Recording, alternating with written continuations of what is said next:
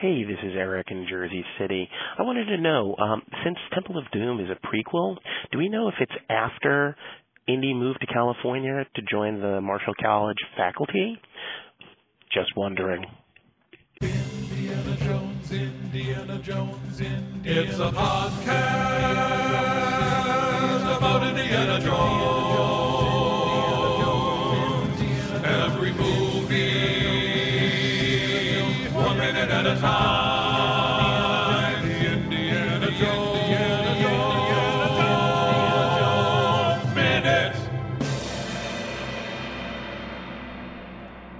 Welcome back to the Indiana Jones Minute, the podcast in which we get to the heart of Indiana Jones and the Temple of Doom one minute at a time. I am Tom Taylor. I'm Pete Mummert.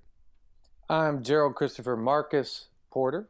And we are all here today to talk about minute three of Temple of Doom, which begins with shiny dancers still dancing, and it ends with those dancers running up the stairs of a nightclub in Shanghai, nineteen thirty-five. And minute three starts, like the first uh, credit that comes on the screen is director of photography Douglas Slocombe, and he's got a cool history. He was the he was the director of photography on Raiders. Um, he was famous for never using a light meter, which is kind of crazy, but he um, has an interesting backstory. He began his career as a photojournalist for Life magazine and Paris Match back before World War Two, and then he was a newsreel cameraman during World War Two. And there's this great quote where he was talking about he was in Danzig in nineteen thirty-nine, just before the Germans invaded Poland, and he was using this giant, heavy movie camera that could be kind of noisy. And he says, once I was in an auditorium filming a speech made by Nazi propaganda minister Joseph Goebbels, when suddenly the camera decided to emit a huge snarling sound. And he says, Goebbels froze and hundreds of uniformed brown shirts turned and glared at me in anger. It was not a comfortable moment. Well, that sounds kind of like the ending of that last movie yeah. we did. They've given people yeah. some ideas. It's an inspiration. Yeah. That's funny. So he lived it, yeah, before he, he filmed it. Wow. Well, that's, that's yeah, because pretty... like in this minute, the first three uh, credits you get, it's all like it's all like some of the best guys from Raiders. It's like Douglas yeah. Slocombe, and then you got the editor Michael Kahn, who's been on every got... Spielberg film you've ever heard of. Like literally, right? Yeah, literally, and he's even working on Ready Player One. Ah, that's crazy. Yeah, but you got Michael Kahn, and then you got uh, John Williams, of course. So yeah. You're watching this, and you're like, oh. Oh, it's like the Raiders guys. The Raiders guys made another movie. It's going to be awesome. Yeah. Hooray. As soon as this dance scene is over, I kind of, I don't know. I can't decide if I like the dance scene or not. Oh, I love the well, dance scene. Yeah. I mean, first of all, did you guys catch like the massive foreshadowing in minute three? Well, one, when uh, the one line of chorus girls reaches out to the other line of chorus girls and rips these streaming oh. arterial red handkerchiefs yeah. out of their chests. That's hysterical. Oh, my gosh. Yeah. Well, you guys, uh, you picking up what I'm laying down here? That's funny. Yeah, yeah. I, I didn't catch that. But you could have, one could also say that uh, this begins with a literal red flag. So I, I don't know what you want to do. Willie Scott comes running at you carrying a red flag. Or just an indication of maybe how violent and bloody this sure. whole prequel will be. Sure. You know? Yeah. It can be read any number of ways. And all of those, you know, what's crazy is all of the handkerchiefs are separate, but then when Willie grabs mm. grabs them and mm. informs them that like a big bursting arterial red canopy cloth thing, it's just it's like one big handkerchief. Yeah. Did you notice that? Yeah, yeah. I did, and I, I I've been wondering, like, it seems like they're breaking a lot of rules in this sequence. It's kind of the same grammar that he would use, is like these magical things would happen on these giant, you know, magical backstage stuff that only the viewer could see, and then they would sort of have a magical transition back onto the actual stage that the audience was watching. Yeah, but would and there I, be like that lack of continuity between like the individual handkerchiefs and then like, you know, spread through the between the like, yeah yeah they would like they that. would have like the transitions would be like often impossible. Okay. Yeah.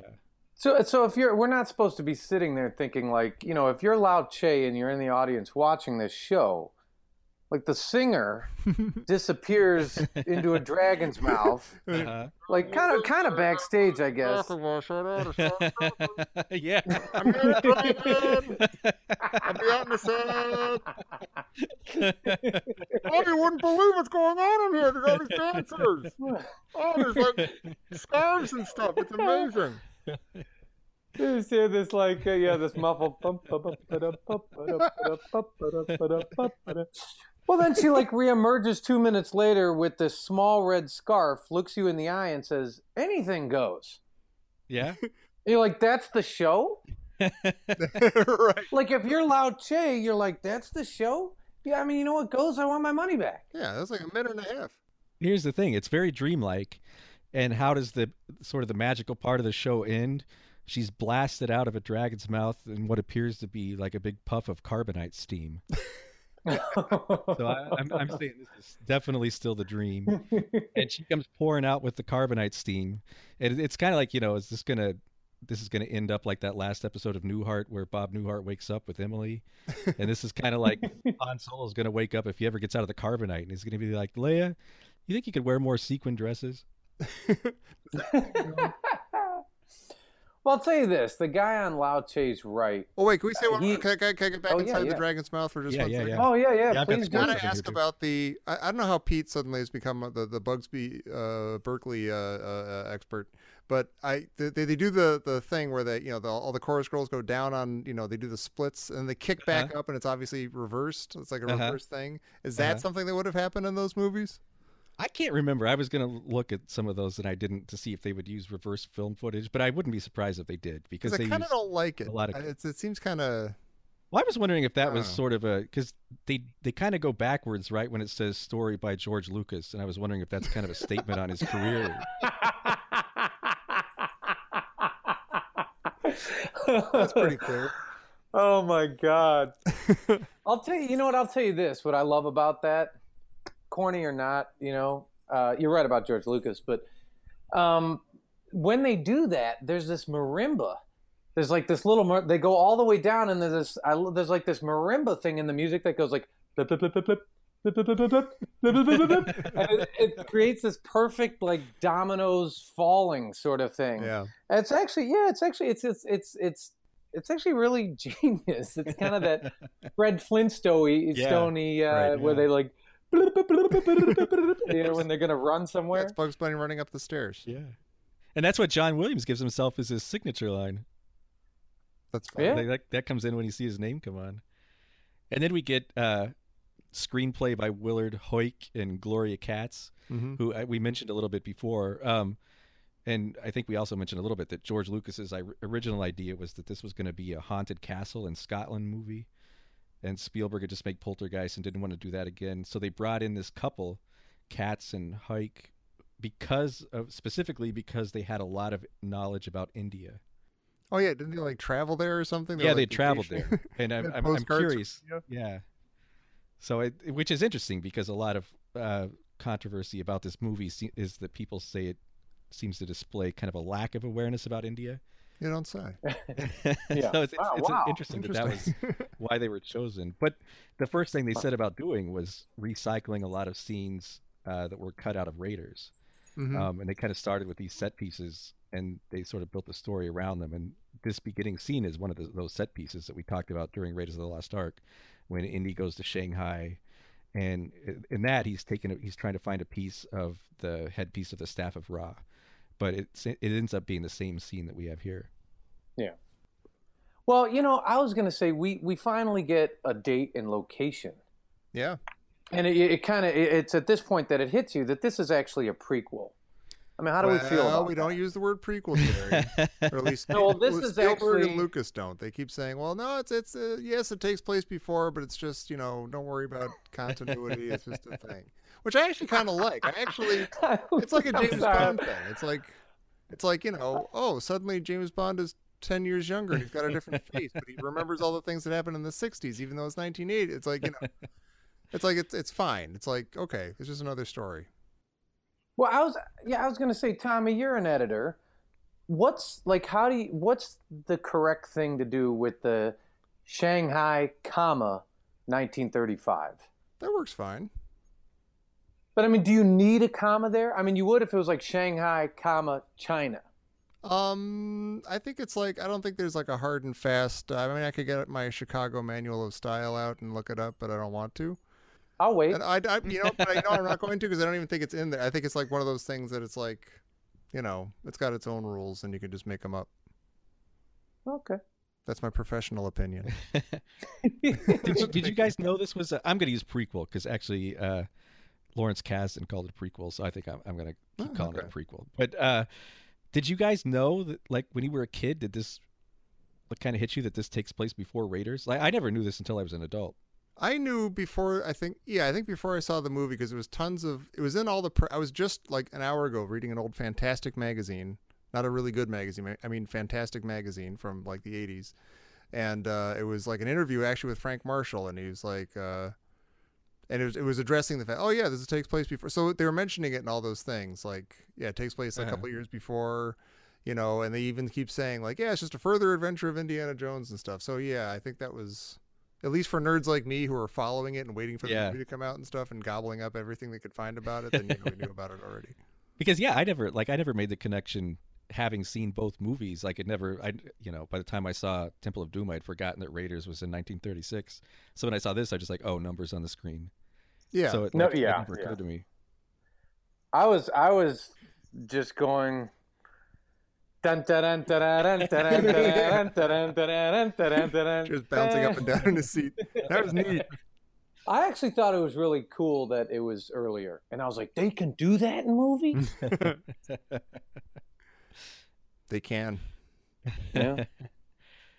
Well, I love when after, you know, after she comes out with the red, kind of that red banner and says anything goes, and the camera cuts to Lao Che mm-hmm. and his men posed behind a table. And I, I just love this scene so much. Like, it looks like something the Dutch masters would have painted. Like, it's beautiful. Like, you see them all kind of posed around the table, and those two guys behind them that kind of look like the Blues Brothers. The huge blue stars. Yeah, they do. Wow, that's you're right. It is like the Dutch masters. I have a note here.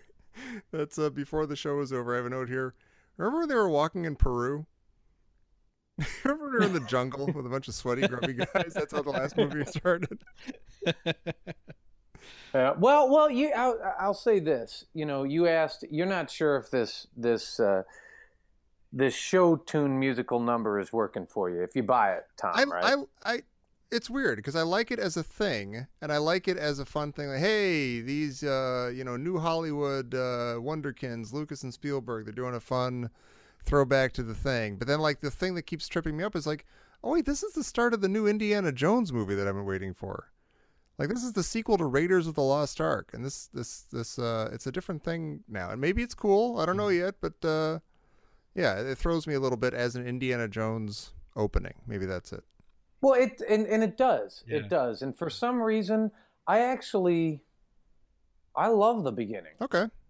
Yeah, yeah I do too. The, for, yeah, I love the beginning of this. And uh, fine. It, I, I I agree that it's. I mean, it's definitely like it's it's you know fourth and twenty-five, and there's only five seconds left. And, yeah, it's a long ball move here. You're like, this is not at all how I'd imagine the next Indiana Jones movie to start, right. Which kind of makes it, uh, you know, it's it's pretty gutsy. Yeah, in a way, it's very cool. In a way, it's like, yeah. Hey, here we are, we're doing this now. We're making a movie that yeah. takes place in nineteen thirty-five, and we're going to do a Cole Porter musical number, because that's what you do. And, w- you know, Willie is fantastic in this. Yeah, she She's is. She's just selling it, mm-hmm. yeah. I'm a fan so far. Yeah, oh, I'm a fan so far, too. And we already got three minutes of this movie done, and yeah, yeah. What what could go wrong? Yeah. We're going to be okay. My last note here is that this guy sitting next to Lao Che, the kind of skinny, bald guy, kind of balding guy, is perhaps the most Spielbergian looking character in any Spielberg movie. You know what's funny about him? Maybe I should save this for later, but there's there's uh, there's there's something about characters in movies who later on something gross happens to them. Like, there's, like, some, like, eighties special effect that happens to them, like some makeup effect or something. Like, this guy dies, like, in a weird way later on. And, like, just seeing, like, seeing his face now, I'm like, oh, he's the guy. Like, I, I see him getting killed in a weird way. Like, yeah. It's like you see Tote melting the second you see Tote. Yeah. You know, it's that kind of thing. Like, as a kid, I have that connected in my head. Yeah, and it's like Dietrich starts to look like he's kind of weird. Like, his face looks kind of weird before he even starts to implode. Like, yeah. I just noticed the guy has a really flaccid clap. Yeah. Well, the one guy's got a bandaged hand and he's still clapping. I don't. He's like, that, yeah. Well, this guy. That's what I was gonna. Yeah, I think this guy's upset about the show. Yeah, he couldn't hear it. That's, yeah. yeah, that's my point. I think he's like, well, maybe if I was in a dragon, it would have been good. Exactly. I mean, I guess for him, he's like, you know, this is kind of like, this is like the the work meeting he has to go to. Right. Like, I got this thing after work. Uh, the boss invited me to go to this thing, this Anything Goes musical. Well, are these both his sons? I forget if he refers to both of them as his sons. Well, that's a, that's another minute. Okay. Yeah. All right. Hey, fine. Hey, listen. Well, all right. It sounds like we're uh, itching to get on to the next one. So why don't we wrap up minute four? But before we do that, Pete, I'm sure you have some nice things to say to the people. It was minute three. Oh, was it? See, I've already advanced oh, yeah. my notes for the next one. Minute three. I'm sure we're excited. Well, you're very excited. You're very excited. I'm sure we're excited to get to minute four, so let's wrap up minute three. But first, Pete, say some nice things to the people. Uh, we love all of you, and we want to thank you for listening to us. You're all very handsome. And you're all very handsome and beautiful. Lovely. And if you want to hang out with us more, because we love you so much, you can find us at face on Facebook. Um, we even have a special group on Facebook called Indiana Jones Minute and the Listener's Crusade, and just click join and you'll be invited right in. Or you can find us uh, on our website at indiana jones minute dot com. And you can find us here at the same indie time, same indie channel for minute four of Temple of Doom here on the Indiana Jones Minute. Anything goes?